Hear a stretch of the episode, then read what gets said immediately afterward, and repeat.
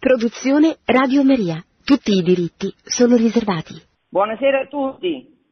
Questa sera parliamo di coronavirus. Non è un tema così facile da affrontare, perché è un tema che comprende tante caratteristiche e eh, non solo adesso noi questa sera non, non affronteremo per nulla l'aspetto diciamo medico, però, siccome è un dramma in cui tutto il mondo sta cadendo e tutta l'Italia è caduta, con un dramma che ha scatenato conflitti, difficoltà, solitudine, la gente chiusa in casa sola, i morti soli, senza funerale, ammassati in questi carri come carri bestiame portati a essere cremati senza che nessuno dei familiari potesse salutarli sono sofferenze drammatiche. Allora, in questa situazione in cui per quasi due mesi ormai siamo vissuti da soli, tutti in casa, chiusi in casa, con le dinamiche che questo ha comportato, in questa situazione ha dominato, io perlomeno le persone che conosco, ho visto che eravamo, io veramente non tanto, però perché sono un, carattere particolare, ma dominati da un sentimento, il terrore. Siamo caduti nel terrore e questo nel tempo di Pasqua. Allora, qui siamo a Radio Maria. Radio Maria è la radio che, eh, che Padre Livio ha voluto fare per, per dare forza all'appello che sta facendo Maria, che è un appello di conversione. Allora, in quest'ottica, noi questa sera, io e eh, due altri conduttori di Radio Maria che sono Francesco Voltaggio, Massimo Gandolfini e Renato Versace, ve li presenterò mano a mano che interverranno, abbiamo deciso di mettere al centro di questa puntata il tentativo di capire come mai questo virus, questa epidemia, questa sofferenza è capitata, come mai? Allora, io la mia esperienza e quella di tanti altri, la mia esperienza mi dice che quando voglio capire veramente qualche cosa devo ricorrere allo strumento principale che ho, che è quello della parola di Dio, perché Dio ci ama tanto che ha, si è dichiarato, ha dichiarato il suo amore per noi, fino a mandare suo figlio che è morto per la mia salvezza. Ecco, allora proviamo a vedere se si riesce a capire qualche cosa di questo coronavirus dal punto di vista della storia della salvezza, dal punto di vista di quello che dice la Bibbia. Rispetto al terrore cui accennavo prima, c'è una lettera che è la lettera agli ebrei, capitolo 2, versetto 14, che a me ha sempre, ha sempre colpito moltissimo perché è la verità della mia situazione, è la verità della situazione di noi uomini che siamo mortali. E cioè la lettera agli ebrei dice che noi siamo tutta la vita schiavi di Satana, schiavi di Satana per il terrore che abbiamo della morte. Ma se le cose stanno così, c'è stato detto che Dio è buono, e allora come mai c'è la morte? Perché c'è la morte? E qui sempre la Bibbia ci viene in aiuto, dà speranza al nostro cuore, perché tutti noi sappiamo che siamo fatti per la vita eterna, non siamo fatti per morire qua, abbandonati in un letto con tutte le maschere, buttati, bruciati, non si sa neanche dove. Non siamo fatti per questo. Allora, eh, la Bibbia, dicevo, ci aiuta e, e ci incoraggia. C'è la Sapienza, che è un libro meraviglioso, che dice chiaramente che Dio non ha creato la morte, tutto quello che vediamo, che è natura l'ha creato Dio, la morte no, non l'ha creata Dio. Dio ha fatto tutto per l'immortalità, la morte, dice la sapienza, è entrata nel mondo per invidia di Satana. Ecco, e a questo punto andiamo al centro di quello che volevo dire in questa mia introduzione, e cioè Dio non ha creato la morte, Dio ci ama, ci ama di un amore imme, inimmaginabile. Nelle icone la, la, la, figura del padre è eh, raffigurata con un colore scurissimo, quasi nero. Perché? Perché il padre manda il suo unico figlio a morire per me, Che padre è questo? È un padre certamente onnipotente, onnipotente, che dal male è capace di trarre un bene maggiore, certamente, però è, un, è, un, è un'inimmaginabile carità questa di Dio. Allora, nel, nel libro della Genesi, all'inizio, c'è il racconto della creazione e poi la creazione di Adamo ed Eva e poi che cosa fa Dio con questi due sposi? Dio li mette in un giardino meraviglioso. In questo giardino meraviglioso loro possono mangiare tutto quello che vogliono. Ci sono due alberi a cui non si devono avvicinare. Il primo è l'albero della conoscenza del bene e del male. E qui la Bibbia dice, qui Dio dice perché non devi Adamo mangiare questo albero? Perché se lo mangi certamente muori.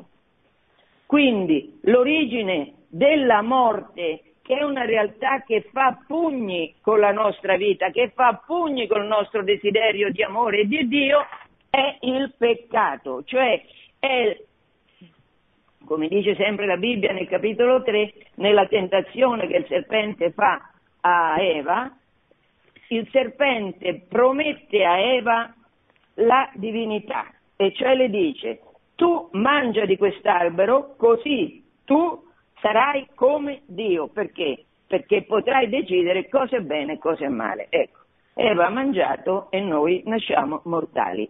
Allora, in questo momento della storia mondiale, per caso, questo albero della conoscenza del bene e del male è stato mangiato dall'uomo, da noi, con particolare pervicacia, con particolare invidia nei confronti di Dio, perché se così è stato fatto, noi da soli ci stiamo procurando la morte, perché certamente Dio è vita, ma se io vado contro Dio, io, io mi taglio le gambe, taglio le radici che mi rendono viva.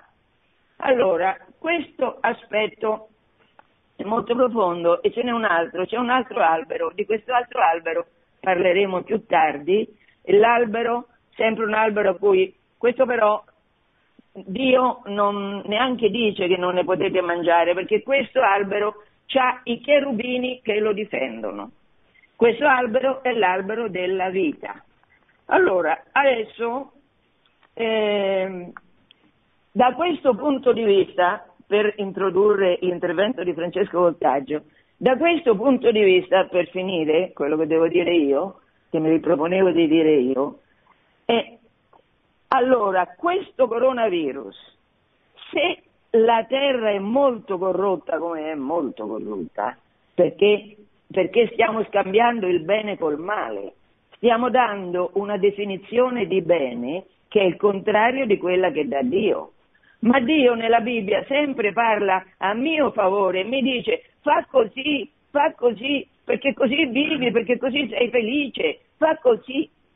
Ecco, allora, in questa situazione, questo coronavirus, che sicuramente è occasione di grande sofferenza e di terrore, terrorizza le persone, quelli che non sono radicati nella risurrezione di Cristo, di fronte a questa eh, sciagura sono terrorizzati, allora è possibile, c'è un mio amico che definiva questo coronavirus in un modo che mi è sembrato carino, e cioè lui diceva è una medicina misericordiosa, è una medicina, cioè ci permette di aprire gli occhi su quello che stiamo facendo, io sono stata operata mh, diverse volte perché certamente l'operazione non è un piacere, però ti permette poi di vivere.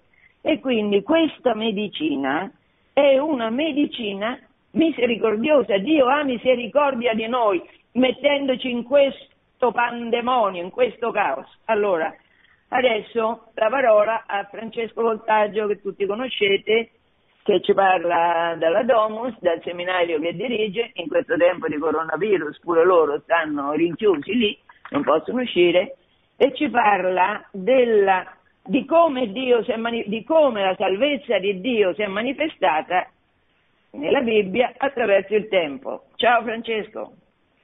Buonasera, buonasera a tutti. E visto che parliamo di coronavirus, la prima cosa penso che vogliamo fare insieme è anche manifestare no? la nostra vicinanza a chi sta più soffrendo per queste diciamo, tribolazioni o disagi legati al coronavirus, soprattutto coloro che hanno vissuto un lutto o che hanno vissuto la malattia o comunque tutti perché è una sofferenza che più o meno tocca tutti. Allora la tua domanda Angela, certo non è facile rispondere così con, in pochi minuti, ma penso che sia fondamentale eh, rifarci innanzitutto alla scrittura. Come tu hai ricordato, certo Dio ha creato tutto eh, bene, eh, ma dopo il peccato dell'uomo eh, la natura è ferita, innanzitutto la natura dell'uomo è ferita nelle sue relazioni, cioè la natura, così come l'uomo nelle sue relazioni con se stesso, con la donna, con gli altri, soffre uno squilibrio, una disarmonia, per così dire. E, e, San Paolo lo esprime dicendo che soffre le doglie del parto, la natura soffre in un certo modo le doglie del parto perché attende la rivelazione dei figli di Dio, cioè dobbiamo capire che il fatto che Dio ha creato l'uomo veramente libero ha fatto sì che eh, ecco, eh, tutto è legato ehm, in fondo, come tu ricordavi, a questo sacrario dell'uomo che è la libertà, perché eh, le nostre relazioni, la nostra vita, la nostra conversione ha comunque una dimensione cosmica. Ecco perché, per esempio, gli ebrei dicevano, parlano di redenzione nei termini di tikkun olam, cioè di riparazione, di redenzione del mondo, per esprimere l'idea che il mondo ha uno squilibrio. Ecco, e questo tu lo hai già detto molto bene, però eh, hai detto che Dio non vuole il male, non è Dio della morte, non vuole la morte del peccatore, certamente, ma spesso, e qui mi rifaccio alla tua domanda, proprio alla Sacra Scrittura, la storia della salvezza è una storia in cui l'uomo abbandona Dio tragicamente, abbandonando Dio rompe le sue relazioni con l'altro, con il cosmo, con se stessi. E così prendiamo ad esempio il peccato d'origine o possiamo prendere la torre di Babele, come tu hai detto l'uomo tocca l'albero della vita, cioè cosa vuol dire? O quando innalza la torre di Babele? Si crede Dio, si mette al posto di Dio. Ed è proprio ciò che in ogni epoca l'uomo ha avuto la tentazione di fare, anche in questo tempo, lo dobbiamo riconoscere un po' tutti, abbiamo toccato l'albero della vita, abbiamo cercato di innalzare una torre che arriva fino a Dio, un sistema meraviglioso, perfetto, tutto organizzato, a, sotto tutti i punti di vista, pensiamo dal punto di vista medico, qui siamo con due medici di, di alto livello, eh, a livello scientifico, sociale, finanziario, commerciale, personale, un sistema perfetto, una torre per arrivare fino a Dio.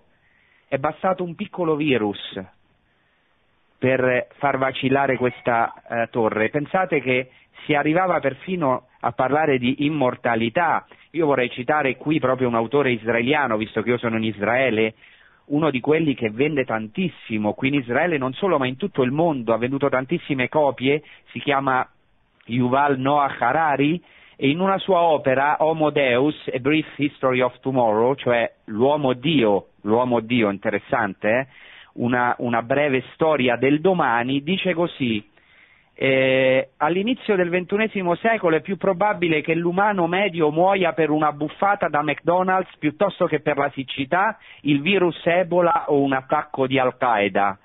Nella, not- nella lotta contro calamità naturali come AIDS ed Ebola, i rapporti di forza si stanno sbilanciando a favore dell'umanità. È finita l'epoca in cui osservavamo atterriti e indifesi l'infuriare delle epidemie sul pianeta.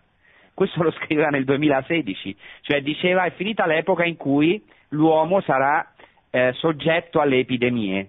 E oggi questa frase è stata totalmente smentita, la frase di questi guru che, ecco se mi permettete la parola, senza disprezzo, ma che vanno per la maggiore Ecco, è bastato un virus, cioè Dio scende, permette, permette, come tu hai detto molto bene Angela, un male, perché Dio non vuole il male per trarne un bene maggiore.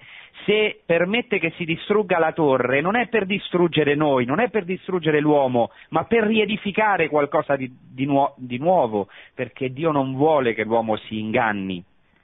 Ecco, così, ecco, il Signore ha distrutto in un certo modo i disegni delle nazioni, ha reso vani i disegni dei popoli, ma lui ha un piano, un progetto di amore infinito per l'uomo. Facciamo un esempio proprio tratto dalla Sacra Scrittura, che è l'evento più tragico che capita al popolo di Israele, che è l'esilio. È molto interessante, perché l'esilio avviene, attenzione, per la malvagità degli uomini, no? Bene, sappiamo, gli assiri, eh, i babilonesi nel 722, poi nel 586 i babilonesi, ma i profeti Ecco perché è importante oggi riscoprire una dimensione profetica, tutti noi, noi siamo profeti per il nostro battesimo, la Chiesa non può perdere questa dimensione profetica. I profeti nell'esilio, nella più grande tragedia del popolo di Israele, che è molto interessante perché ha dei paralleli con oggi, perdono la liturgia, perdono il culto, non possono più celebrare la liturgia, in questa tragedia, in questa notte oscura,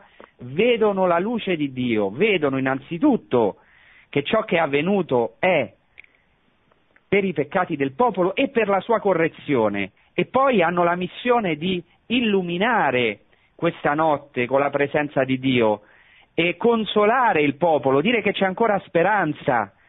Ecco, l'esilio è quindi l'evento più tragico nella storia del popolo, ma i profeti cercano di convincere il popolo alla luce di Dio che questa questo male è avvenuto perché Dio ne vuole trarre un bene maggiore, la conversione del suo popolo, e sarà proprio nell'esilio che ci sarà un resto fedele, una comunità, perché tutto è crollato nell'esilio, ma la comunità non è crollata.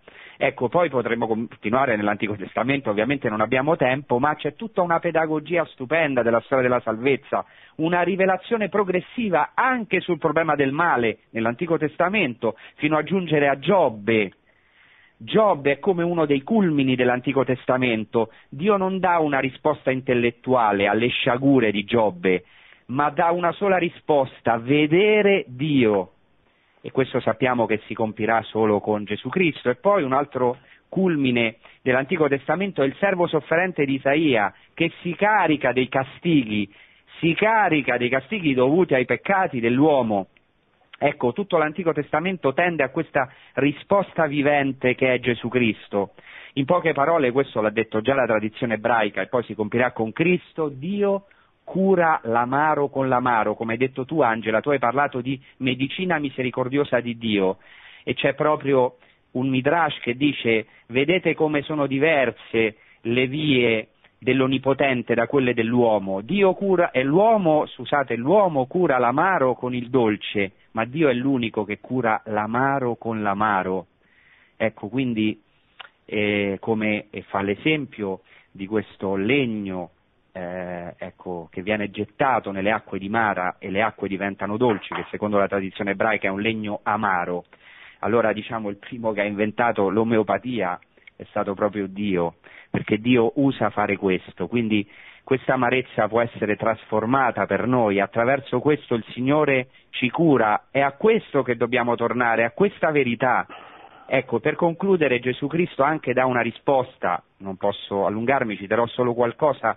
Un giorno vengono da Gesù Cristo e gli pongono due casi di sofferenza e questo è molto interessante per la nostra situazione. Il primo caso è il caso della torre di Siloe che è caduta e ha ucciso alcune persone, quindi un male non causato di per sé dall'uomo, che può essere anche una calamità naturale. L'altro invece è il caso di Pilato che mischiò al sangue dei sacrifici il sangue di alcuni ebrei, una cosa terribile, fortissima per un ebreo. Quindi noi non sappiamo se questo virus si, discute molto, è stato creato dall'uomo, no, è frutto, eccetera, ma una cosa è certa, la, Gesù Cristo in tutti e due i casi risponde, pensate che quelli che sono morti sono più peccatori di voi per aver subito tale sorte? No, ma se non vi convertirete perirete tutti allo stesso modo. È una parola forte, ma è importantissima questa parola di Cristo. In altre due occasioni Gesù Cristo eh, eh, approfondirà questo quando in occasione del cieco, na- del, del cieco nato, quando gli apostoli gli domanderanno eh, chi ha peccato, lui o i suoi genitori perché nascesse cieco? Gesù Cristo non entra tanto sulla causa, non dice non è per i peccati suoi o dei suoi genitori, ma è così perché si manifestino in lui le opere di Dio. La stessa cosa farà con Lazzaro, dirà questa malattia non è per la morte, ma è per la gloria di Dio. Ecco, io già concludo, però per me è importantissimo sottolineare questo. Dice Gesù Cristo, quando vedrete accadere queste cose, cioè calamità, guerre, segni, segni anche terribili, cosa dovete fare voi cristiani? Alzatevi e levate il capo, perché la vostra liberazione è vicina, cioè queste sono le doglie del parto, sono solo le doglie del parto perché la storia è in combattimento, ma va verso un fine, va verso la rivelazione dei figli di Dio. Allora tutta la sofferenza per noi, noi l'abbiamo sperimentato anche nella nostra vita, è illuminata dalla croce gloriosa di Cristo. In questa croce gloriosa noi capiamo il senso delle nostre sofferenze, delle sofferenze degli altri, possiamo sfuggire alla sciagura, al castigo, alla paura, perché Cristo è veramente risorto, ha vinto la morte. Questo non è solo per noi, è anche per i non credenti e anche per chi forse non crederà mai, perché noi non siamo chiamati a giudicarli, questo è importante per chi ci ascolta, forse ci ascolta qualcuno non credente, noi siamo solo chiamati nella nostra vita a testimoniare questo, a testimoniare che c'è una speranza, che i cieli sono aperti, che il destino di tutto non è la morte, perché Cristo è risorto e tutto quello che accade nella storia è grazia, perché la morte è già stata vinta, anche se poi dobbiamo affrontare, ecco, dobbiamo passare per queste tribolazioni anche noi, però ecco, Cristo eh, viene con noi. Allora eh, questo è quello che io direi in questi dieci minuti, più di questo mi sembra eh, difficile, ma penso che lo possano approfondire anche gli altri, gli altri fratelli che partecipano a questa tavola rotonda. Certo che lo possiamo fare, però eh, tua, il tuo era un intervento importante. Adesso quello che dicevi, proprio adesso, mi ha fatto venire in mente che, insomma, sì, siamo, eh, siamo stati circondati dal terrore, gente terrorizzata. Io giravo perché io sono un po', diciamo, un'anarchica eh, nel posto dove sto, sto a Fabriano eh, adesso perché c'è mia madre che sta qua, comunque. E io eh, giravo, sempre girato. E la città era completamente vuota, ma non solo era vuota la città, non si sentiva un rumore, dalle case non venivano rumori. Eh, una situazione, una situazione veramente eh, opprimente. Allora, in questa situazione, quanto serve la speranza? E mi viene in mente che una, una ragazza di qui, una mia giovane amica di qui, che vive in campagna, cioè non vive in centro, vive in campagna, in una palazzina, in questa palazzina sono sei famiglie lei sola è nella chiesa col marito e un bambino di sei anni e gli altri sono, hanno vite più o meno pagane, diciamo. Però loro la mattina, la domenica mattina, hanno l'abitudine di fare le lodi e queste lodi si fanno cantando i salmi. Allora, um, mi pare il venerdì santo, mi raccontava questa mia amica, il venerdì santo una vicina che proprio con la chiesa non ha niente a che fare, ma in questa situazione di de, di devastazione di tutte le nostre capacità, di tutta la nostra vita normale, delle relazioni con gli altri. Ecco, si è avvicinata a questa mia amica e le ha detto, ma che avete fatto? Una messa? Dice, no, non abbiamo fatto una messa, abbiamo, abbiamo fatto le lodi, le lodi, ma che possiamo farle anche noi? C'era la domenica di Pasqua, possiamo farle anche noi? Insomma, questo per dire che Tutte e sei le famiglie si sono riunite all'aperto perché non potevano in casa ovviamente, hanno fatto con i segni che si usano, cioè col cero, con i fiori, con il crocifisso, con i canti, con le domande ai bambini che ha fatto il marito di questa mia amica. E tutti, dico tutti questi qui felici, hanno pregato felici, cioè gli si era aperta la speranza. Cioè, Questo perché lo dico? Perché il mondo ha sete di vedere i cristiani, ha sete di vedere la vittoria sulla morte. E come si vede questa vittoria? Si vede dalla vita che facciamo, se facciamo una vita santa, ma si vede. E Cristo si è incarnato e adesso, lo dice Paolo in modo meraviglioso, se Cristo vive in me, se Cristo vive in me, la Chiesa è stata perseguitata da sempre, questo Cristo l'ha profetizzato, no? come hanno fatto a me faranno a voi, quindi noi lo sappiamo che ci perseguitano, però come mai da duemila anni la Chiesa è stata perseguitata, perseguitata con cose orrende? Come mai calunnie, torture? Perché i cristiani hanno la chiave della vita, hanno la vittoria sulla morte e, che, e, e il fatto che la morte sia vinta, ma davvero, e i cristiani l'hanno mostrato con la vita, questo attira, questo attira perché è l'unica speranza di salvezza che abbiamo, la vittoria sulla morte. Allora, questo niente, mi è venuto in mente di dirlo cogliendo quell'osservazione ultima che ha fatto Francesco. Adesso invece passiamo a uno dei due medici che sono ospiti con noi ed è Renato Versace che è un capo dipartimento di chirurgia oncologica in Sardegna e però contemporaneamente è specializzato in bioetica all'Istituto Giovanni Paolo II. Fatto... Oddio, non ho coronavirus, eh, però quando parlo in questo modo, così con la voce che l'attendo, poi dopo tossisco, ancora non ho imparato. Allora, ehm, prima di passare la parola a Renato, voglio ricordare quello che scrive la Genesi al capitolo 3, versetto 24. Dice così, scacciò l'uomo, Dio dopo il peccato, scacciò l'uomo e pose a oriente del giardino di Eden i cherubini e la fiamma della spada folgorante per custodire la via all'albero della vita. Adesso io mi sono chiesta, ci può entrare qualche cosa questo coronavirus con il tentativo che in questi ultimi decenni l'uomo ha fatto con grande determinazione di prendere l'albero della vita e cambiarla radicalmente, può darsi. Allora ho chiesto a Renato, che di questo sa molto, di farci brevemente un po' un, un excursus, una panoramica dei tentativi che nei vari, eh, nei, nei, nei vari stabilimenti, nei vari, oddio adesso non mi vengono le parole, comunque si stanno facendo in tutto il mondo. Naturalmente eh, Renato ha anche un'esperienza sua interessante perché lui è medico, però era un medico conosciuto che a un certo punto si è convertito. Renato, buonasera. Buonasera.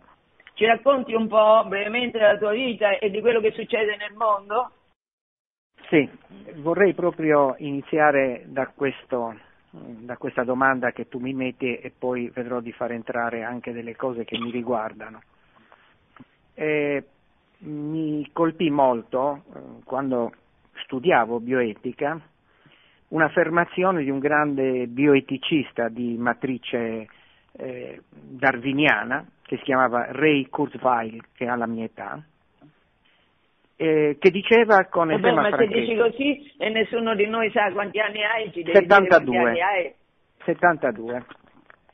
Eh, lui diceva io non credo che noi siamo destinati a morire, la tecnologia ha gli strumenti per trasformare l'idea di immortalità in realtà.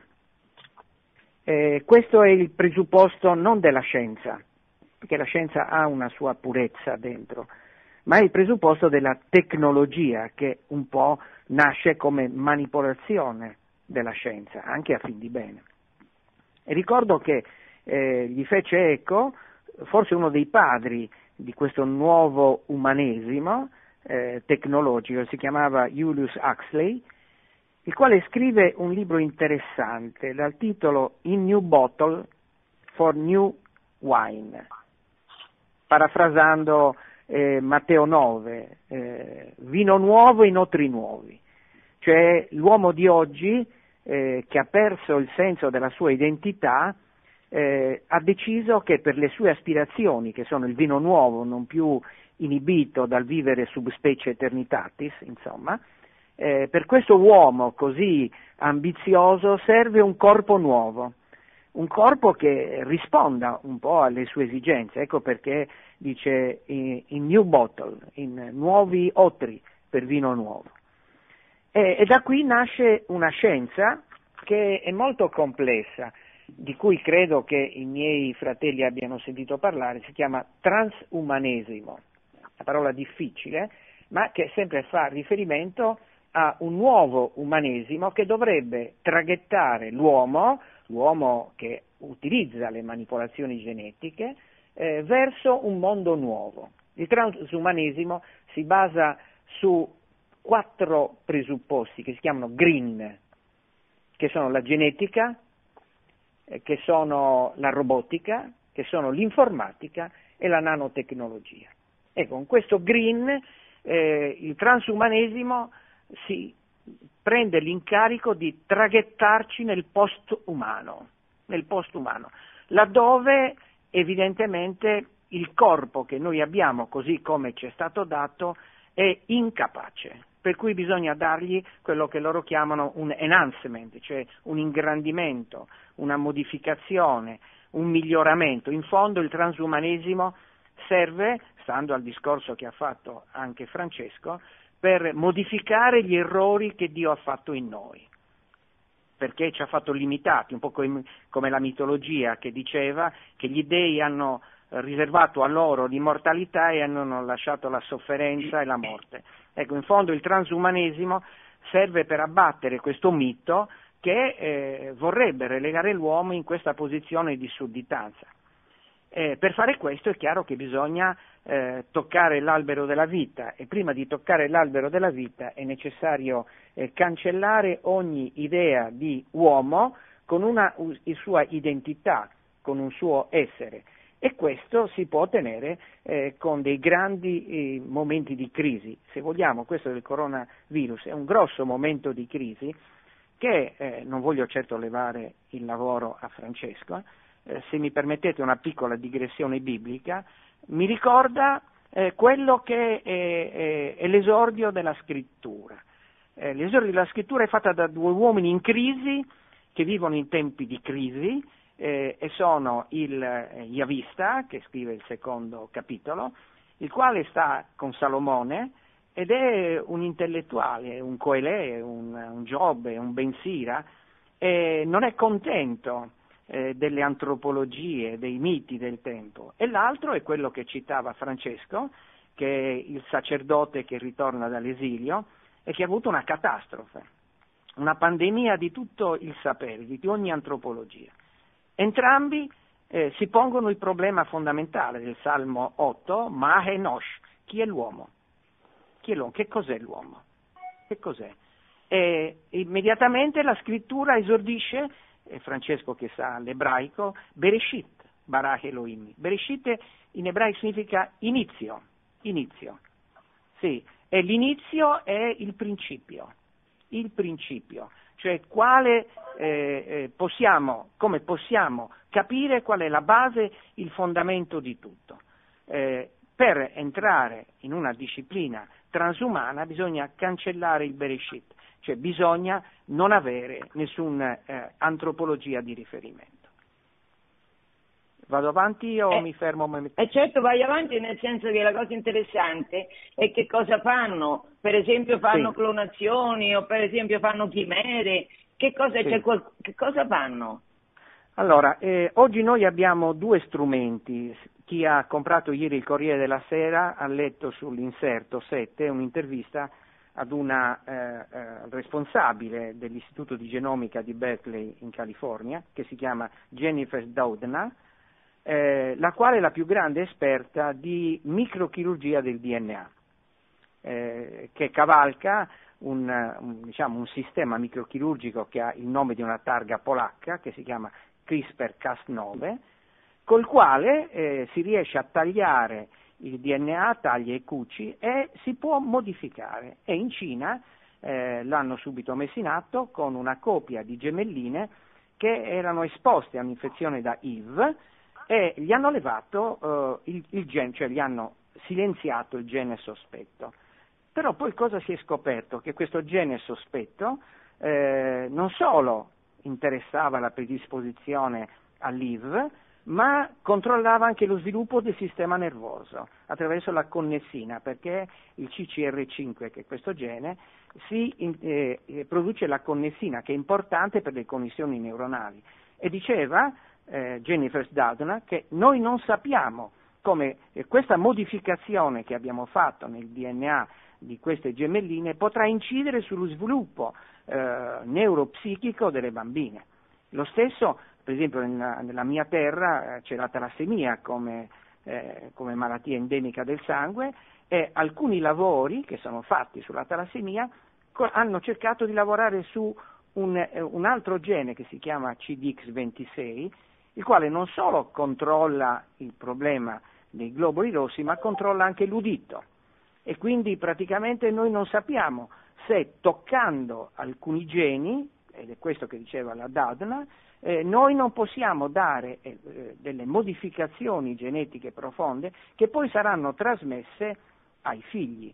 Quindi noi potremo accorgerci alla terza, alla quarta generazione che abbiamo indotto un qualcosa che eh, ha modificato profondamente la persona, cioè l'essere, l'essere il fondamento. Renato, scusa, però queste sono modificazioni che forse verranno e comunque non, non sono volute.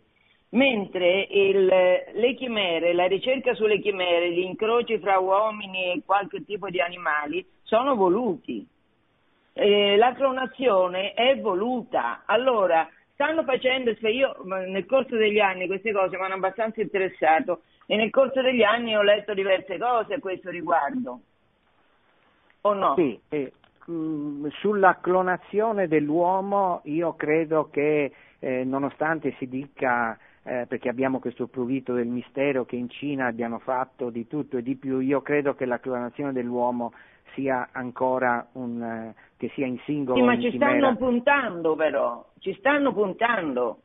Beh, ma eh, parliamoci chiaramente, eh, questo uomo, questo uomo eh, innanzitutto è necessario fare degli uomini robot, se si può, che possano essere al servizio degli uomini. E poi c'è anche da dire questo, che il tentativo di creare un superuomo, la sigla di transumanesimo è H, cioè superuomo, ecco, è fortissima. Eh, io mm, faccio solo un accenno, se mi permetti. Il doping genetico, per il quale la Russia non riesce a rientrare nel CIO, è perché c'è un tentativo di modificare profondamente eh, la struttura fisica e psichica degli atleti. Eh, oggi noi siamo in grado, eh, abbiamo già fatto gli esperimenti sui vitelli, di far crescere enormemente le masse muscolari, di eh, eh esasperare i geni che eh, per esempio controllano il dolore. E con questo io posso allenarmi eh, senza sentire dolore, ma posso anche non sentire dolore o sofferenza o stanchezza se mi trovo in condizioni estreme come per esempio nell'esercito. Cioè il doping genetico è il primo step per il doping di un esercito di superuomini, i quali ubbidiscono senza avere crisi di coscienza, come capita veterani, per i veterani che ritornano. Questo è molto interessante.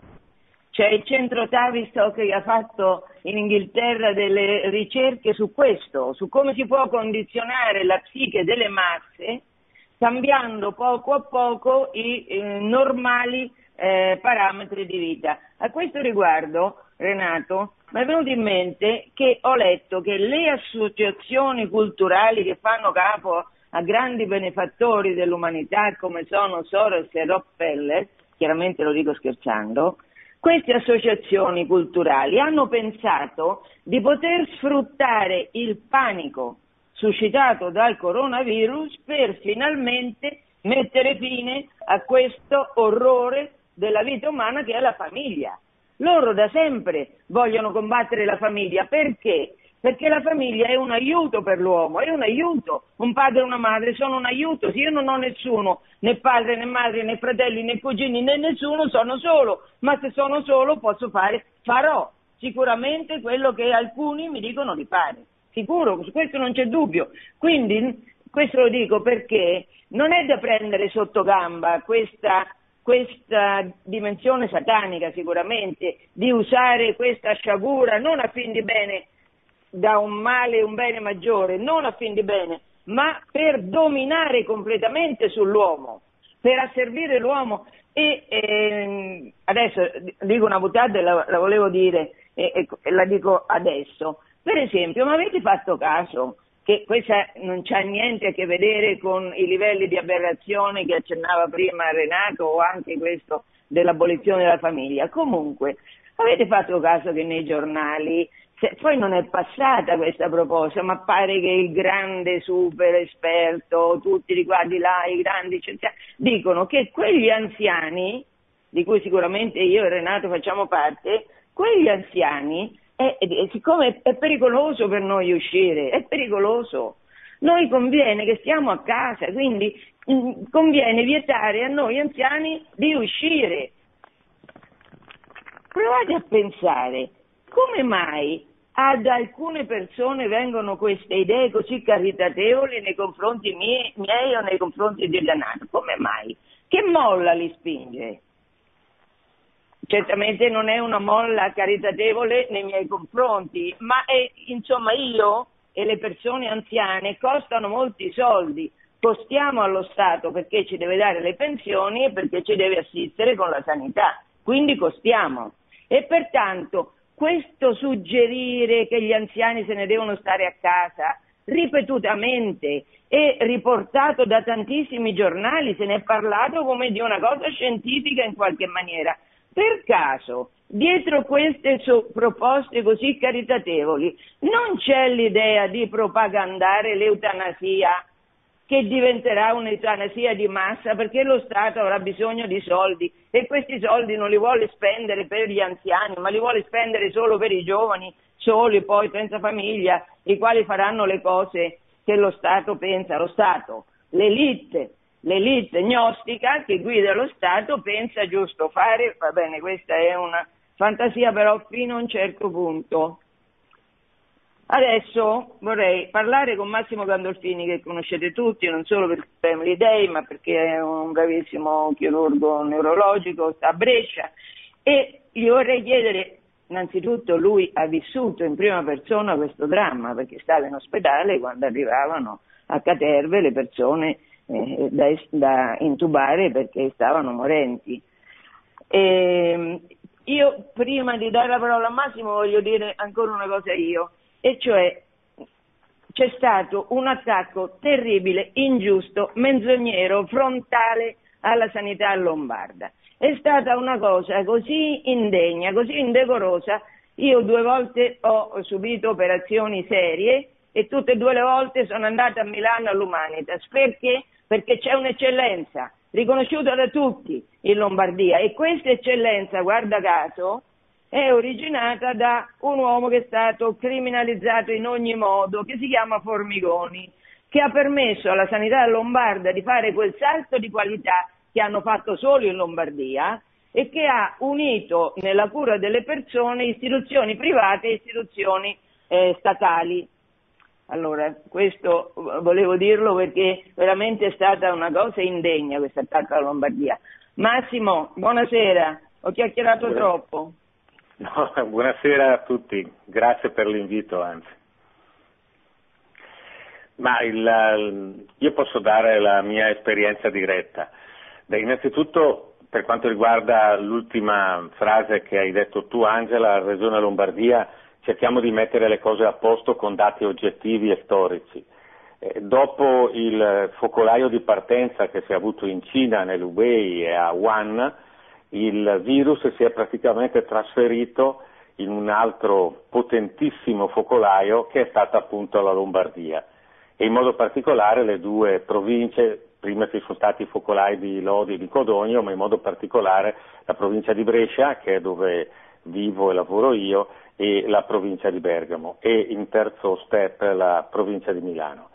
Quindi sostanzialmente il, la prima linea dopo la Cina da dove, da dove proviene il virus, la prima linea è stata la Lombardia, il che vuol dire che la Lombardia è stato il primo grande eh, assalito da parte del virus. Nessuno aveva esperienza di che cosa voleva dire questo virus, della sua alta contagiosità, si, mh, si discuteva quanto, fino a che punto fosse poi letale o comunque che capacità lesiva aveva effettivamente, si avevano dati per la verità eh, arrivati molto in ritardo e anche in maniera molto discontinua e spezzettata dalla Cina, ma nessuno nel mondo occidentale sapeva mai che cos'era questo coronavirus, anche perché, ripeto, tutti i virologi, i microbiologi, i genetisti, eccetera, quindi gli esperti sul tema, eh, si erano mai potuti confrontare con questo virus completamente nuovo. Per questo è un virus che rispetto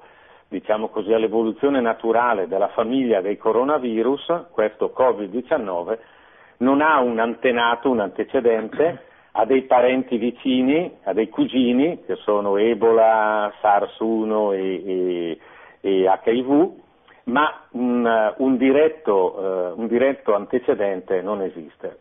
Per cui già questo è stato un impatto ovviamente devastante, perché è come sparare nel buio se non sai di preciso dov'è il tuo nemico e qual è il lato debole del tuo nemico, devi andare necessariamente a spanne.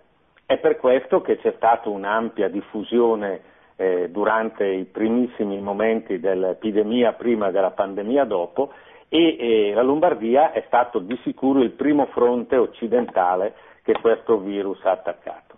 E allora mi permetto di dire una battuta a proposito di quello che dicevi poca, poco fa, Angela. Mm, mm, la si capisca nel giusto tono. Per fortuna è stata la Lombardia, perché se lo stesso assalto del virus, così altamente letale e contagioso, fosse avvenuta in qualche altra regione italiana, non attrezzata dal punto di vista sanitario come lo, è, lo era e lo è la Lombardia, sicuramente gli eventi catastrofici si sarebbero moltiplicati non per due o per tre volte, ma per dieci o più volte. La Lombardia, tutto sommato, grazie al lungo periodo di buoni governi che la Lombardia ha conosciuto, aveva un'attrezzatura eh, sanitaria, soprattutto a livello ospedaliero, ma buona anche la rete della medicina del territorio, che ha potuto in qualche misura far fronte o comunque non è crollata la diga come poteva crollare di fronte a questo tsunami virale. No, scusa, sì, dicevo a Francesco una cosa. Sì. A, a, questo tsunami virale. Per cui siamo riusciti, diciamo così, a far fronte. Ma qui i dati sono inequivocabili. Faccio un esempio. Pensate che ci sono state ben sei province lombarde, ben sei province lombarde, Varese, eccetera, in cui il virus è stato arginato, ha dato danni molto limitati ed è stato arginato molto più che in altre province eh, italiane che a parità di eh, numero di, di, di persone, di popolazione, hanno avuto molti più infettati e molti più morti. Si è parlato di Brescia, di Bergamo, eh, di Cremona, di queste province così colpite, ma ad esempio si potrebbe parlare di Pavia, di Varese, di Sondrio, dove invece a parità, ripeto, di popolazione rispetto ad esempio a Bologna, a Modena, a Reggio Emilia, il numero di contagiati, il numero degli ammalati, il numero di morti è stato decisamente inferiore. Per cui questa della, eh, è una, questione meramente, diciamo così, eh, permettetemi di dire, scioccamente politica quella di voler mettere sulla, uh, all'agonia il sistema sanitario lombardo, che è stato ed è tuttora uno dei migliori esempi di quel principio di sussidiarietà che dovrebbe esistere fra lo Stato centrale e l'attivazione della medicina pubblica privata. Eh, detto questo, la mia esperienza personale, certo io lavoro in un ospedale che all'acme della, dell'epidemia ha registrato qualcosa come 80-85, un giorno 85 ricoveri in 24 ore.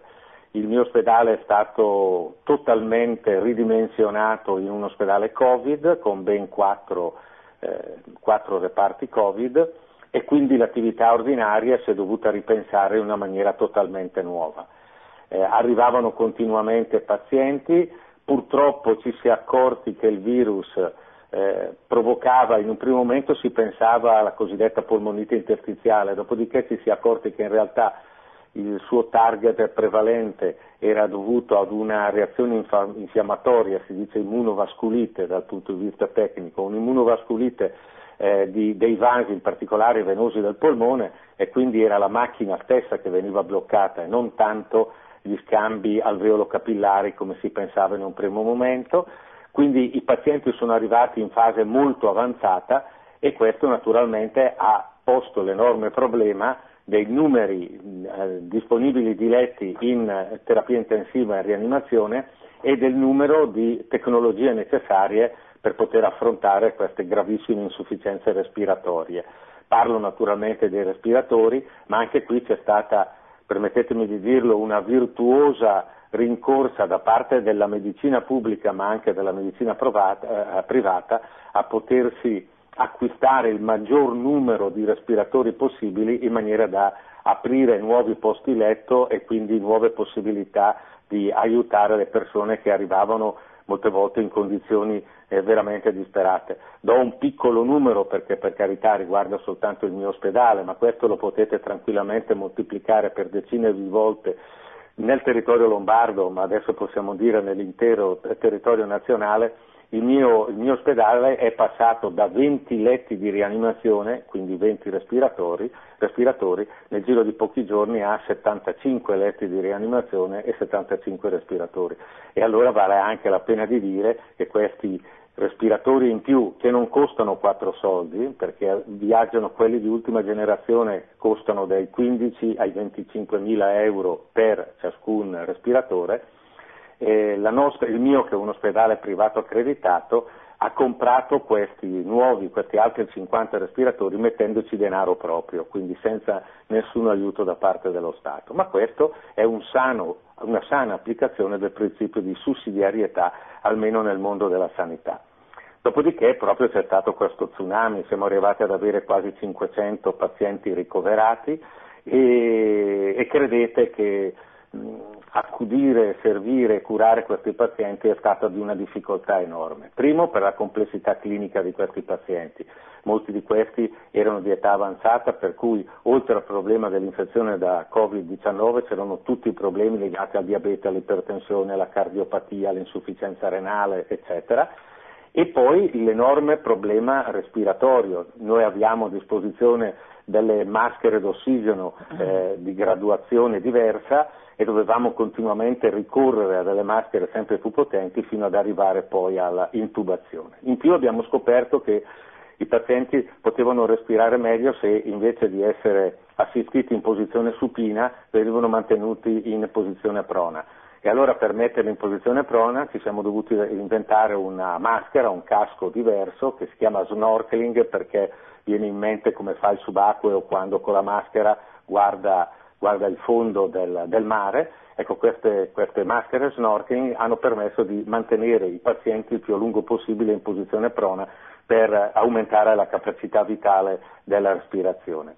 E naturalmente abbiamo anche purtroppo assistito alla morte di, di questi pazienti, una morte veramente angosciosa. Io ho negli occhi alcuni esempi eh, morte veramente angosciosa in cui da una parte sperimenti tutta l'impotenza eh, anche tecnologica, medica, tecnica di cui ancora l'uomo soffre e permettetemi di dire soffrirà sempre perché l'uomo rimarrà sempre una creatura e non diventerà mai Dio e dall'altra parte eh, la, la, solidarietà umana di queste persone perché oltre alla, eh, alla sofferenza fisica c'era anche un'enorme sofferenza morale e spirituale, cioè questa gente è praticamente sola, noi per queste persone, noi parlo del sistema sanitario in generale, cioè tutti gli operatori sanitari in generale, noi per queste persone siamo state l'ultimo addio alla terra, l'ultima carezza, l'ultima mano stretta, eh, l'ultima parola nell'orecchio, l'ultima carezza su una guancia,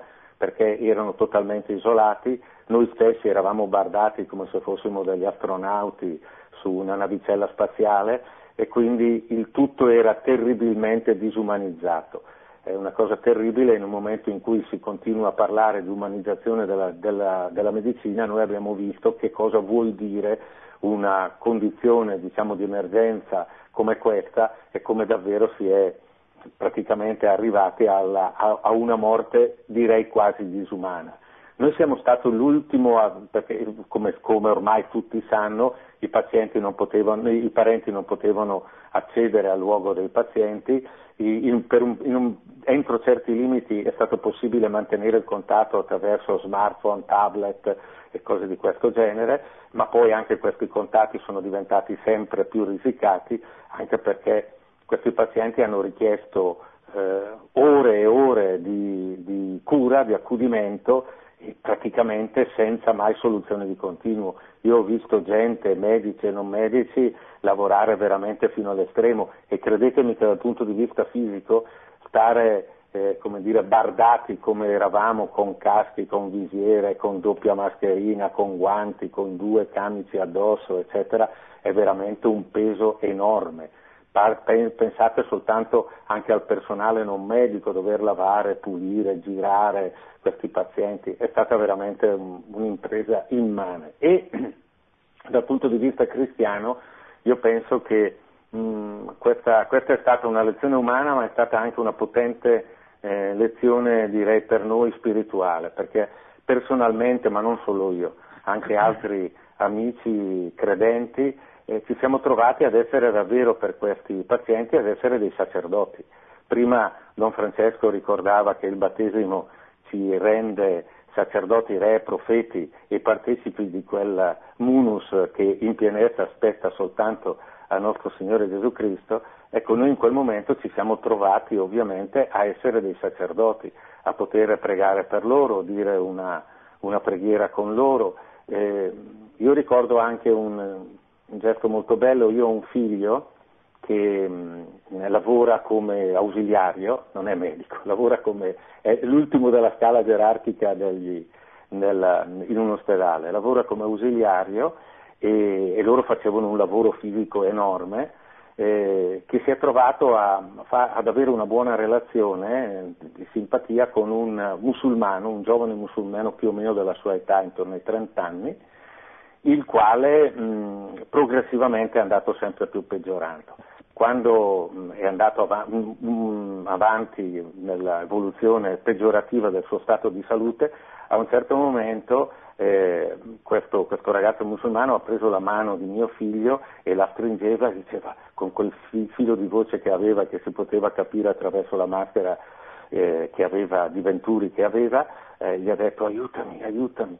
Allora mio figlio eh, ha tirato fuori dalla, dalla, sua camiciotto, da sotto il camiciotto, un rosario, gliel'ha messo nelle mani, gli ha stretto la mano e, e gli ha detto questo rosario ha salvato me durante la vita in un momento difficilissimo che ho avuto e sono sicuro che salverà te.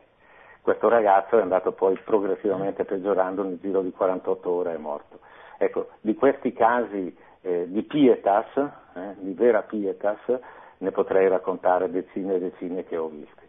Ho visto anche persone morire veramente disperate, disperate, ma anche in questo ho visto com'era importante, io ho sempre negli occhi e ho fatto anche delle fotografie, ma, ma non per mostrarle al pubblico, per tenermele per me, per ricordarmi. Io sono andato, eh, quando venivano poi mh, tolti dalla terapia intensiva perché ormai erano morti, venivano subito chiusi nelle bare e portati in obitorio. Ho visto un obitorio stracolmo di bare, alcune delle quali non avevano neanche il nome sopra perché il caos è stato, credetemi, nei giorni che vanno dal 15 marzo alla fine di marzo sono stati giorni da vera, apocalisse, da vera tragedia e in queste bare ho visto com'era importante che ci dessimo noi, noi, medici che ovviamente potevamo avere libertà di movimento e anche se c'erano le forze dell'ordine giù nessuno ci fermava, eh, potevamo andare in questo, in questo obitorio, metterci vicino a ciascuna bara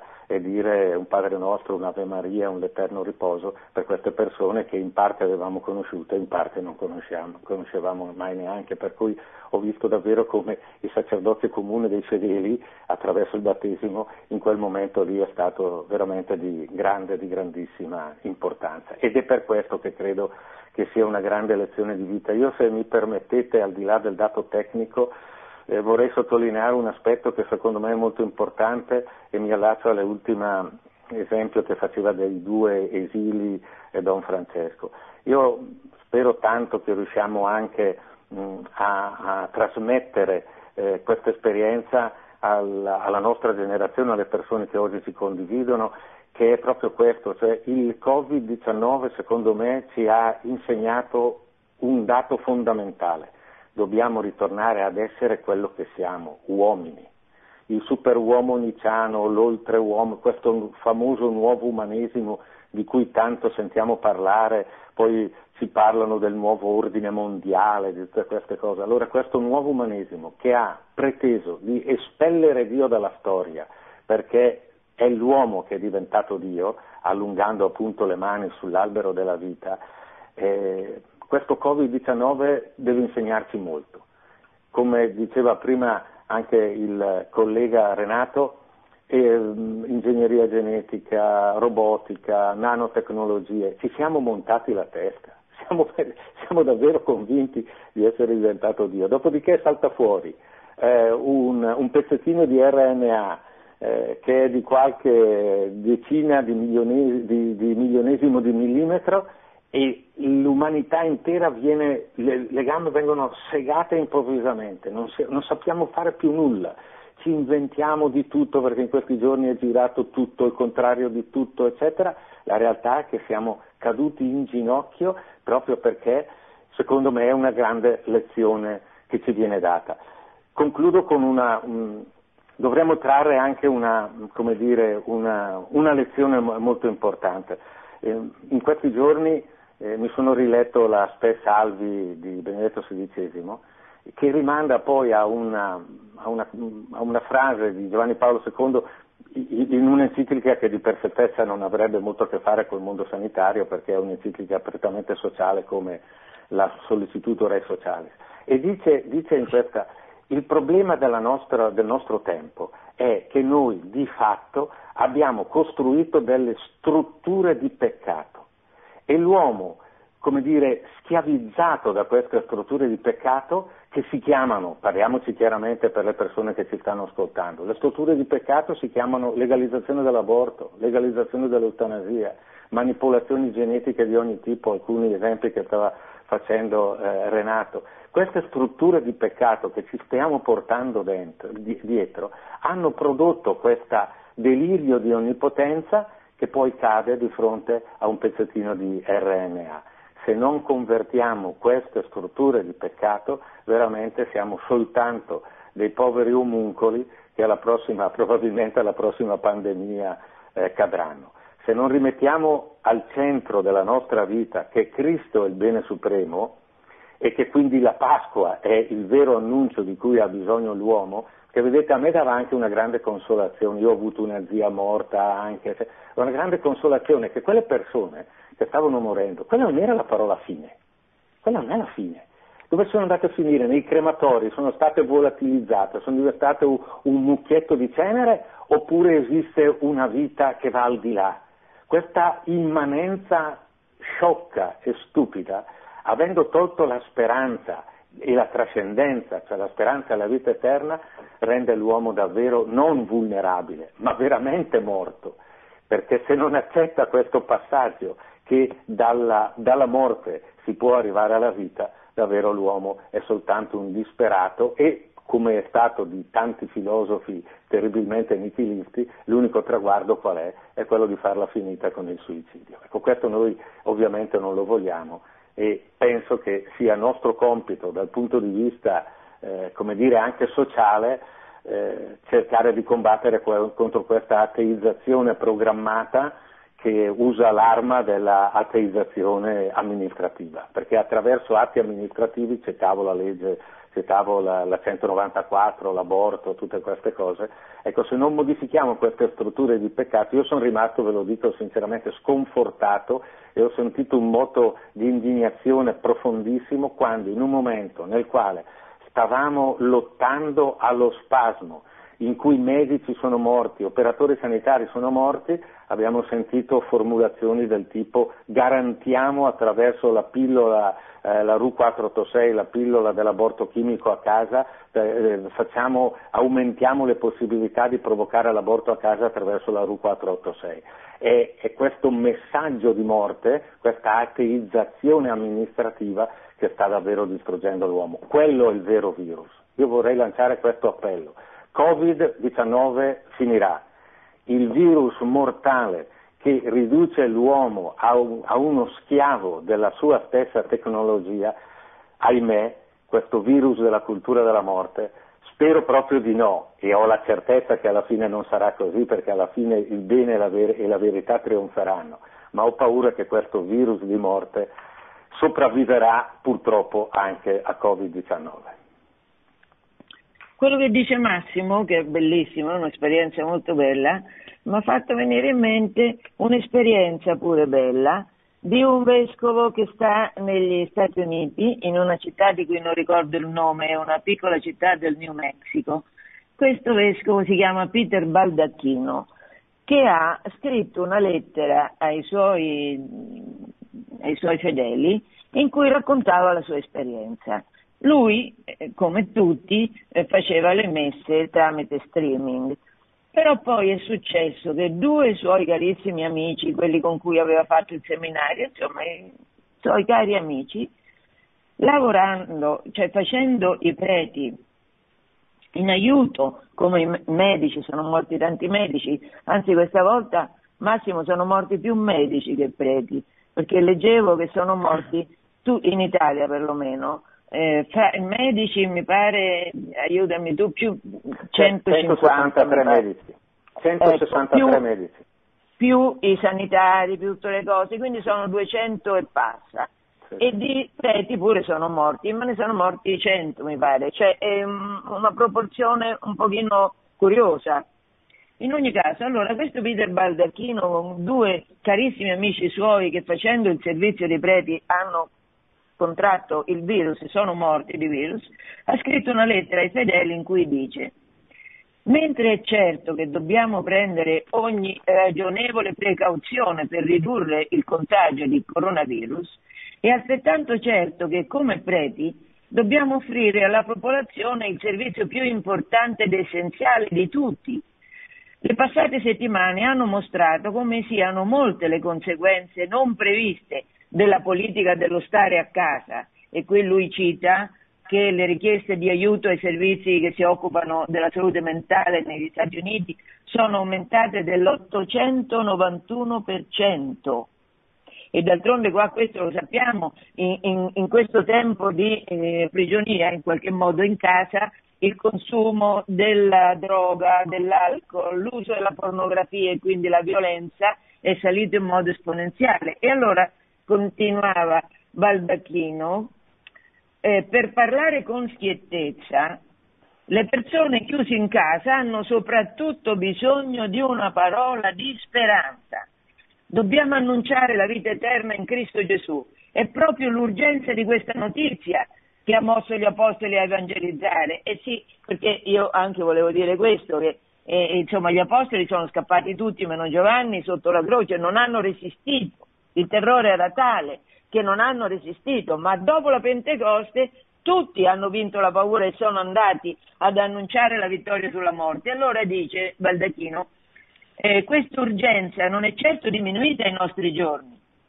Cristo è vivo e noi siamo suoi ambasciatori. E poi ha concluso dicendo che le messe televisive hanno rappresentato un tentativo di colmare un vuoto ma sono sempre più convinto che non siano sufficienti. Ecco, questa è una testimonianza di un vescovo, l'unico vescovo che ha dato questa testimonianza in America, che mi sembra interessante, anche perché, come Massimo diceva prima, e come tutti sappiamo, se siamo soli nei confronti della morte e poi una morte così spettrale, tutti intubati, tutti, tutti questi eh, scafandri, una cosa eh, la, rischia Satana che sta alle porte di avere la meglio, rischia di farci disperare. E quanto è fondamentale invece il soccorso e quanto è fondamentale per questo soccorso che noi tutti prendiamo coraggio, perché l'esperienza che certamente abbiamo fatto che la morte è vinta, chiediamo a Dio che ci dia coraggio per vincere il terrore che ci prende e annunciare, come ha fatto quella mia amica qui col figlio e col marito, che è stata, ha catalizzato tutta una piccola comunità di una palazzina che ha ripreso vita, ha ripreso speranza. Francesco, che dici? No, sicuramente, sicuramente, eh, guarda, a me mi ha colpito una frase questi, a cui ho pensato spesso in questi giorni, no? Eh, dice Cristo quando eh, avverranno gli ultimi tempi, ovviamente noi non sappiamo se sono gli ultimi tempi, però quando avverranno fatti gravi, persecuzioni o anche ecco, epidemie, eccetera, guerre, eh, dice, dice, il Vangelo, dice Gesù Cristo nel Vangelo, a causa degli eletti quei giorni saranno abbreviati. Questo è profondissimo. Allora, innanzitutto specifico che eletti non vuol dire avere delle medaglie, anzi è proprio il contrario nella scrittura. Essere eletto vuol dire essere scelto al di là dei propri meriti, perché molte volte io mi medesimo con chi ascolta da casa, che magari sente eletti, ecco, i cristiani si sentono gli eletti, no, assolutamente. Eh, noi siamo stati gente è lontana e che in, senza nessun merito siamo stati scelti e depositari di questo tesoro che è la risurrezione. Abbreviati vuol dire in tutti i sensi. Noi siamo portatori veramente della vita divina ed è molto interessante questo sogno dell'uomo di diventare Dio è possibile, ma non senza Dio, è questo il problema noi crediamo in un Dio che si è fatto uomo e, e, e, con il quale noi possiamo essere divinizzati. Che vuol dire divinizzati? Possiamo in questa terra essere icona di Dio, veramente, icone di Cristo, cioè, cioè indici viventi di un'altra dimensione, del paradiso. E questo ci aiuta qui nella terra qui nella terra perché l'inferno si può vivere come avete ricordato voi qui nella terra come si può vivere il paradiso e, e essere cristiani divinizzati così come, come hanno detto i padri orientali come ricordava bene Massimo significa essere più uomini perché questo è il problema. Quando si è cercato, come avete ricordato voi, di mettere l'abominio della desolazione nel luogo santo, come dice l'Antico Testamento, per noi il luogo santo è l'uomo, l'uomo è il Tempio dello Spirito Santo. Ecco, eh, quando si è cercato di fare questo, allora abbiamo perso completamente questa dimensione divina, ma eh, quando veramente accogliamo e per questo, eh, come dicevate voi, abbiamo bisogno di essere coraggiosi. Certo, la fede e il coraggio, però attenzione, non si improvvisa. Non basta solamente riaprire le chiese, che è necessario, che è urgente, speriamo che si faccia presto, senza dubbio, ma non basta solamente riaprire le chiese e rifare le messe, ma si tratta veramente di una nuova primavera della Chiesa e speriamo che Dio ci dia veramente questo spirito, come dicevi tu Angela.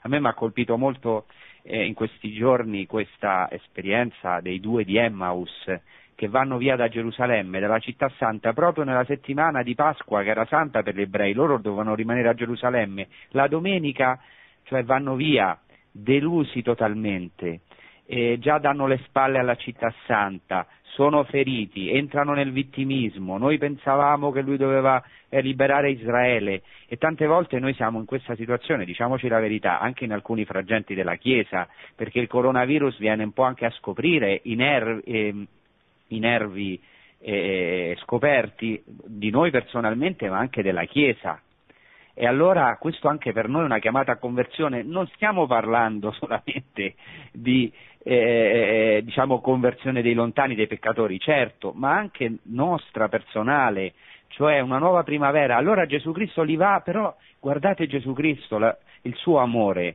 non li giudica, non li giudica per il loro vittimismo, la loro paura, perché se ne scappano da Gerusalemme delusi, ma cammina con loro, cammina con loro e poi dopo che li ha ascoltati, dopo che si sono sfogati, come abbiamo bisogno in casi di grandi sofferenze, gli dice stolti, cretini, stolti e tardi di cuore nel credere alla parola dei profeti, non bisognava che il Cristo soffrisse per entrare nella gloria?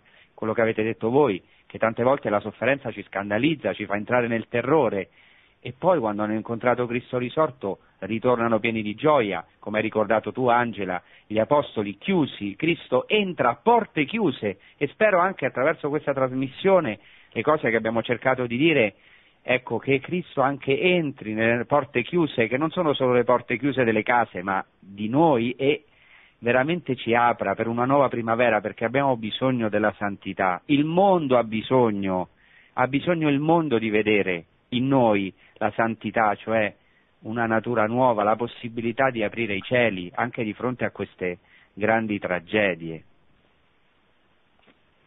Francesco, e poi, come tu sai perfettamente, non so, adesso mi viene in mente che eh, ci sono degli episodi bellissimi dei grandi santi della nostra terra, per esempio i patroni d'Italia sono Caterina e eh, Francesco. E tutti e due si sono occupati di, eh, di lebrosi, di, cur- della, di cura della peste, Caterina con un coraggio enorme. E Francesco, il primo, eh, si legge questo mi pare nei fioretti, che quando lui era, era, era, stato preso dall'amore di Gesù e sapeva che la via di Gesù, cioè della via della vita era l'amore, va, sta a cavallo, va e, si, e vede un, uh, un lebroso. Allora lui ha l'impulso di vincere se stesso, scende da cavallo, abbraccia il lebroso e lo bacia. Lo bacia nel viso, insomma, questo atto di eroismo che ha fatto Francesco e che ha fatto Caterina curando gli appestati, loro, cioè i santi, dice il, il, Levitico e lo ripete Isaia e lo ripete Gesù, i santi non sono quegli eroi come dicevi tu prima, siate santi perché io il Signore vostro Dio sono santo, ma questo la Bibbia lo dice a tutti, siamo chiamati davvero a entrare in Dio, cioè a essere santi. Questo appello, il coronavirus, prendendolo dalla parte buona, come diceva Massimo, è quello che ce lo ricorda, ci ricorda noi di fronte alla, alle difficoltà della vita, alla porta stretta della vita, perché è stretta, ma quella, attraverso quella porta si entra per la vita eterna, lì siamo chiamati a fare un salto triplo, mortale, quadruplo, quintuplo, entrare nella santità di Dio. Ma questa è la buona notizia che abbiamo. Che dite? Che dite? Beh, senza dubbio, senza dubbio. Ricordo una cosa, visto che non parla nessuno, dico una cosa io, eh, cioè eh, San Francesco, eh, secondo alcune fonti, cioè San Francesco aveva la nausea dei lebrosi, eh? Cioè, questo per dire che la santità non è una certo. cosa utopica, un atto eroico semplicemente. San Francesco eh, cioè, lo ha fatto Era preso dallo Spirito Santo proprio perché eh, ecco, perché eh, a un certo punto ha avuto veramente questo slancio e speriamo che il Signore, ecco, io voglio dire una cosa, ho letto un articolo molto interessante secondo cui è proprio ehm, le, epoche più, più, di primavera della Chiesa sono state dopo le epidemie, specialmente nei, nei, primi secoli della Chiesa dove ci sono state molte epidemie ovviamente. E cosa è successo? È successo che la, la gente vedeva la differenza tra i pagani, i quali morivano terrorizzati e spesso non volendo toccare nessuno, e invece i cristiani che ecco, avevano, cioè il punto è quello, è che se si sa che c'è, c'è veramente un'altra vita, ecco, penso che anche Renato eh, potrebbe aggiungere qualcosa su questo. Non so se Renato sì, ti volevi collegare. Sì, volevo dire eh, solo questo, che dinanzi a tutto questo caos del green, del transumano, del transumanesimo, eh, mi viene in mente quello che disse Giovanni Paolo II in un Angelus. Disse, l'unica eh, l'unico che può insegnare all'uomo a custodire la vita è la donna. E, e il rapporto uomo-donna, certamente conflittuale in alcune situazioni che si è creato in questo tempo, ha scoperto il nervo. E Giovanni Paolo II diceva una cosa importante che può sembrare difficile, dice la donna con la sua maternità eh, porta l'uomo alla pienezza della sua realizzazione, dice, perché l'uomo in sé è portato a dominare. La caratteristica della maternità non è semplicemente una caratteristica fisiologica, è una caratteristica essenziale, ontologica, cioè la donna ci insegna a dare la vita. Perché l'uomo gioisce quando vede la donna? Perché capisce che il suo fine non è dominare, ma è dare la vita e questo lo capisce da Eva stessa, che Dio gli mette vicino per dare la vita. In questo tempo di coronavirus abbiamo visto anche da parte di molte eh, persone, molti sacerdoti, molti medici, come diceva Massimo, eh, eh, rinascere in sé questa capacità eh, del femminile che c'è in ciascun uomo, no? come diceva Giovanni Paolo I per Dio, no? il femminile di Dio. E il femminile dell'uomo è la donna, cioè questa capacità di dare la vita disinteressatamente. Ecco, questo tutela la vita, perché se a noi viene a mancare l'esempio della donna, l'uomo, l'uomo in sé, intendo maschio o femmina, vorrà sempre manipolare se stesso per essere plus, per essere superuomo. Sì, adesso eh, io non so se, la vostra esperienza, la mia esperienza in questo tempo, lo dicevo prima, lo dicevo all'inizio, è che siamo abbiamo vissuto un tempo in cui le persone sono state terrorizzate, schiavizzate dal, dalla paura della morte. Allora, abbiamo vissuto una Pasqua, eh, mi viene a dire finta, ma insomma così strana. E adesso ci abbiamo davanti la Pentecoste, perché il periodo di di, di, vittoria sulla morte dura 50 giorni. In 50 giorni la Chiesa proclama la vittoria di Gesù sulla morte. Questi 50 giorni culminano con la discesa dello Spirito Santo che libera dal terrore. Allora, della morte che avevano tutti i discepoli, l'avevano avuto chiaramente, erano scappati tutti, no? Altro che il coronavirus, la crocifissione di Cristo. E, mi viene in mente che c'è offerta a tutti, a tutti, in qualsiasi situazione viviamo, chi è medico, medico, chi è, chi è casalinga, casalinga, chi è prete, prete, tutti, siamo chiamati a alzare gli occhi al cielo e a, e a chiedere, a chiedere, perché di fronte alla sofferenza, di fronte all'ingiustizia, di fronte al coronavirus, di fronte alla morte, l'unica cosa che possiamo fare è quella per cui è nata Radio Maria, e quella per cui è venuta Maria è chiedere, cioè convertirci, vale a dire credere all'amore infinito di Dio e chiedere che questo amore si manifesti nella nostra vita e possiamo noi anche incarnarlo. Mm, voglio dire che nella Pentecoste che ci sta davanti, questa è un'occasione buona per chiedere a Dio questo aiuto della sua presenza nella nostra vita a partire proprio dalla sofferenza che abbiamo accumulato, dalla, dalla pena, dalla lontananza da lui che ha provocato la paura. Che ne dite? Eh, è certamente un'occasione ottima per eh, ritornare a Dio. Io ricordo e cito spesso durante gli incontri in Vini una frase di Chesterton che diceva dire che chi non crede in Dio non crede in nulla è falso, perché se l'uomo non crede in Dio incomincia a credere a qualsiasi altra cosa. Ed è esattamente quello che sta capitando, speriamo di poter usare il passato, stava capitando prima dell'infezione da Covid. Siamo pronti a credere agli astrologi, agli oroscopi, ai tarocchi, ai, ai talk show, eh, ai cosiddetti esperti, eccetera, e ci siamo accorti invece che in realtà le lacune sono enormi ed è molto di più quello che non sappiamo rispetto a quello che sappiamo. Allora ritornare a credere in Dio che rimette, che rimette, a posto tutte le cose, ivi compreso il problema della pandemia, è sicuramente la via della salvezza per l'uomo. Per cui questa penso e mi auguro sia una nuova Pentecoste eh, per la Chiesa e per il mondo intero e per la vita ovviamente di ciascuno di noi, di rimettere Dio al suo posto e noi noi, noi, creature di andare ad occupare il posto che ci, che ci spetta, che è quello di essere creature e di poter partecipare, grazie ovviamente all'incarnazione, alla passione, morte e resurrezione del Signore, partecipare poi della vita eterna. E l'ultima cosa, permettimi Angela di dire, proprio riguarda la mia, la mia professione, la professione di Renato, questo Covid-19 ha messo in evidenza un evento che secondo me è importante e storico.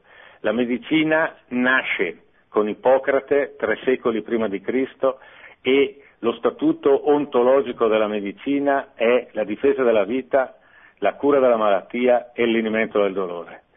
Avere trasformato noi medici, come hanno fatto le legislazioni recenti in Italia e degli ultimi decenni anche in Europa e nel mondo, aver trasformato la medicina in un'azione di morte e i medici, invece che come degli angeli, chiamiamoli così, salvatori nei confronti della vita e della salute, come invece degli autori e degli esecutori di morte, è stato un passaggio culturale, sociale, antropologico orribile che speriamo che questo Covid-19 eh, abbia aiutato e ce lo auguriamo con tutto il cuore a togliere di mezzo. Siccome prima ho sentito parlare di santi e di eroi, e condivido tutto quello che è stato detto, io mi sono mh, dire, fatto portavoce di numerosi amici, i quali, medici, i quali hanno detto piantatela lì di chiamarci eroi. Noi non siamo eroi, siamo semplicemente delle persone che fanno il loro dovere, che hanno scelto di studiare, per, per, per, difendere la vita, per curare la salute, per lenire il dolore e non certamente per andare in giro ad ammazzare la gente. L'eutanasia è l'esatto contrario e qualsiasi cultura di morte è l'esatto contrario della medicina. Quindi speriamo che la medicina e i medici quindi oggettivamente ritornino a fare il loro mestiere il ruolo, e il loro ruolo sociale che è quello che ho appena descritto. Allora, Francesco, può intervenire? Io pensavo, me, mentre parlava Massimo, ritornare a Dio significa anche ritornare all'uomo, no? Certamente, perché cioè ritornare a un'umanità che avevamo perso, cioè vi faccio un esempio per spiegare quello che voglio dire. È come se questa situazione, come se Dio avesse permesso in questa situazione, avesse detto volete mh, chiudervi in voi stessi, no? Ora per esempio tutti siamo schiavi del telefonino, delle... Va bene, adesso vi faccio vedere cosa vuol dire eh, rimanere chiusi, rimanere isolati. E, e, e, infatti molte persone se ne sono rese conto, abbiamo visto per esempio le scene di gente che magari non si salutava nell'ascensore, avevamo perso l'umanità o la perdiamo spesso e, e, ora magari dal balcone si saluta ogni giorno come stai, cantano insieme dai balconi. È come se eh, Dio ci avesse voluto dire attraverso questo coronavirus non volete gli anziani? Guardate, cioè eh, qua dobbiamo ritornare eh, a, a Dio, cioè ritornare all'uomo, ritornare all'umanità e questa quindi è la nostra ora. Ecco, è l'ora delle sentinelle, è l'ora in cui eh, siamo chiamati ad aprire gli occhi, anche ad avere discernimento, a non farci a non conformarci alla mentalità del mondo, a non uniformarci, a non farci schiavizzare. Per questo che i cristiani, quando hanno compiuto la loro missione, eh, eh, sono stati perseguitati perché non si sono mai conformati. E questo è essenziale perché, come dicevate voi, questo virus può essere un'occasione per il bene, anche per un non credente, di riscoprire un'umanità, riscoprire le relazioni, riscoprire il valore degli abbracci, dei gesti di affetto, però può essere anche usato anche per il male, anche per renderci eh, delle, del, delle, macchine, per, per renderci dei robot, per asservirci. È per questo che noi cristiani abbiamo una virtù, che è la virtù del cristiano, che è il discernimento, avere occhi, e per questo anche un invito a tutti noi per noi e per chi ci ascolta chiedere veramente questi occhi di discernimento di fede, tenere gli occhi sempre bene aperti, essere vigilanti, non farci abbindolare dalle voci. In questi giorni abbiamo ascoltato tante voci, ci dicono tutto il contrario di tutto. Un giorno il virus è contagiosissimo, non si può nemmeno, l'altro giorno è tutta una scusa per asservirci, alla fine uno non sa più a chi credere, anche questo è un altro problema, la gente è persa, anche quelli che non hanno avuto delle enormi sofferenze o delle eh, grandi sofferenze non hanno perso il lavoro, però sono attoniti, non sanno più a chi credere, mandano video, fake news alla fine non sappiamo più in chi credere. E noi cristiani dobbiamo veramente non solo appoggiarci alla roccia, ma essere rocce per altri. E questa sicurezza eh, che, che, che, a noi ci è stata regalata però, perché noi conosciamo la nostra debolezza, ma Dio ce l'ha data. Allora, io non so, qua abbiamo ancora qualche minuto. Aspettiamo telefonate se ce ne sono o continuiamo noi? Io volevo fare solo uno, un'osservazione, se posso. Prego. eh, ed è questa. Eh, Francesco invitava ad essere vigilanti. Eh, io credo che eh, la bioetica, eh, che nella Chiesa ha trovato uno spazio e un'autorità notevolissima, sia un ottimo strumento eh, per essere ehm, attenti, eh, per sorvegliare, eh, non dico per denunciare, ma certamente per far presente eh, laddove si va verso l'errore. Il, ehm, bisogna avere una certa competenza quando eh, si parla di bioetica, si parla eh, non di morale, la morale è una scienza rivelata, la bioetica è una scienza universale e necessaria che possono condividere i musulmani. E su questo, su questo terreno eh, la Chiesa da duemila anni ha sempre avuto una sua autorità, ecco perché è importante che i medici cristiani, ecco, parlo di medici, dei farmacologi, eccetera, eccetera, abbiano una competenza perché adesso vi faccio un piccolo esempio, tipo l'esempio di Greta, no? il, il, tutto quello che sta succedendo nel mondo, ma il mondo già ha pensato a risolvere eh, il problema dell'anidride carbonica facendone molta di più, perché eh, stanno pensando di modificare eh, la fotosintesi clorofiliana delle piante, perché il meccanismo della fotosintesi clorofiliana è molto scarso. Le piante utilizzano solo il 6% dell'energia solare noi oggi siamo in grado di trovare un enzima che potenzia moltissimo le piante a mangiare l'anidride carbonica e a restituire l'ossigeno, però non sappiamo queste piante che saranno modificate geneticamente in questo senso che cosa faranno, come ci serviranno, che menù ci presenteranno. Ecco, in tutto questo, ecco, la bioetica, la bioetica evidentemente di matrice cristiana, che è notissima, ecco, è importante che abbia questa funzione di sentinella. Ecco, volevo solo sottolineare questo. Benissimo, allora passiamo alle domande? Massimo, che dici? Sì, sì, volentieri, se ci sono domande molto volentieri. Francesco? Va bene, va bene. Allora la regia, se c'ha domande, ce le passa.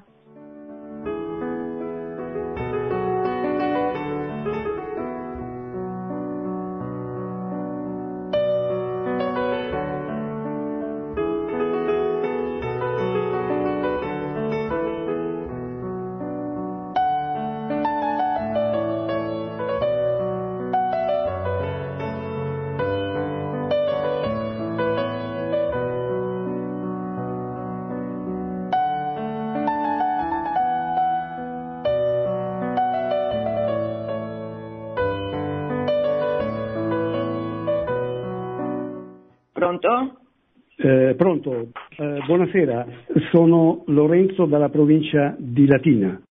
Desideravo buonasera Lorenzo. ringraziare tutti voi per la, per la, catechesi, mi è piaciuta molto e mm, secondo me senza difetti. Ci ha eh, diciamo, illuminato e ci, e ci ha eh, aperto la mente. Una considerazione e poi faccio la domanda breve. Secondo me eh, in questo periodo ho visto una Chiesa troppo docile, questa è la considerazione, eh, poi eh, sentirò voi. Per quanto riguarda la mia domanda chiedo se il Covid-19 è la catechesi di Dio Padre sui primi tre comandamenti. Io sono il Signore Dio tuo, non avrai altro Dio fuori di me, non nominare il nome di Dio in vano e ricordati di santificare le feste. Grazie, ascolto per radio, grazie, grazie. Dunque io prima di dare la parola a Francesco volevo dire la Chiesa, ma chi, chi è la Chiesa? Io sono Chiesa, noi siamo Chiesa. No, no, è per questo che adesso viene Pentecoste e in, in, i cristiani d'Oriente, come benissimo sa Francesco che vive lì, tutto il periodo di Pasqua, quando si incontrano, si salutano con un'espressione meravigliosa. Uno dice Cristo è risorto, quell'altro risponde è veramente risorto. Ecco, l'augurio che faccio a me stessa e a tutti quelli, se c'è qualcuno che ci ascolta, Cristo è risorto, è veramente risorto. Questa è una cosa che cambia la vita, questa è la Chiesa. La, I cristiani che sanno di chi sono figli, a, a quale radice sono attaccate, qual è la roccia che ci sostiene, che ci permette di stare in piedi. Scusa Francesco, la seconda parte della domanda che tra l'altro io non ho capito bene.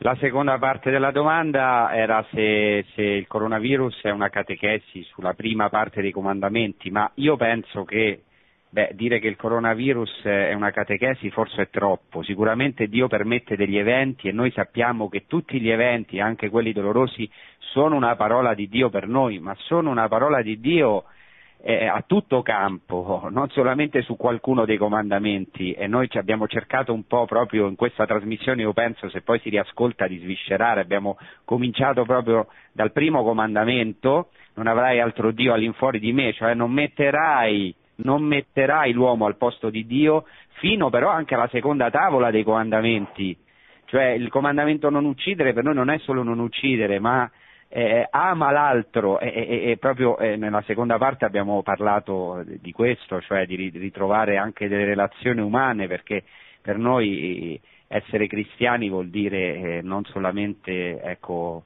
avere una relazione con Dio ma essere più umani, eh, senso, essere uomini veramente e l'uomo che chi è? L'uomo è uno eh, che è stato creato per donarsi, per amare, per essere per l'altro, essere per l'altro e speriamo che queste situazioni ci aiutano a questo.